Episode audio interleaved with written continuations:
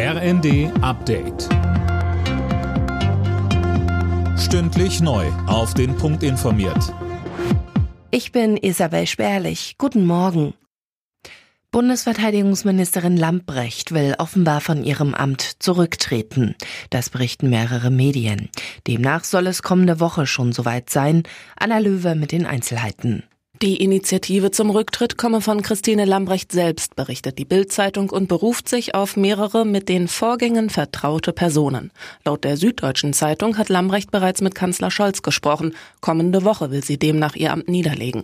Laut Bild wird bereits über ihre Nachfolge beraten. Angeblich könnte es die Werbeauftragte Eva Högel werden. Lambrecht steht seit längerem wegen ihrer Amtsführung in der Kritik. Im Streit über die mögliche Lieferung von Kampfpanzern an die Ukraine bleibt Kanzler Scholz bei seinem vorsichtigen Kurs, obwohl der Druck auf ihn weiter wächst. Die Union dringt nach wie vor auf die Lieferung vom Leopard 2, ebenso wie FDP, Grüne und auch Teile der SPD.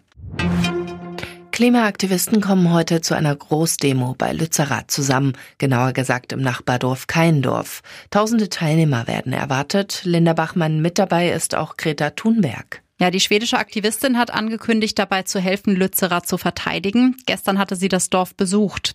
Die Demonstrierenden treffen sich heute erst zu einem gemeinsamen Marsch. Anschließend gibt es eine Kundgebung.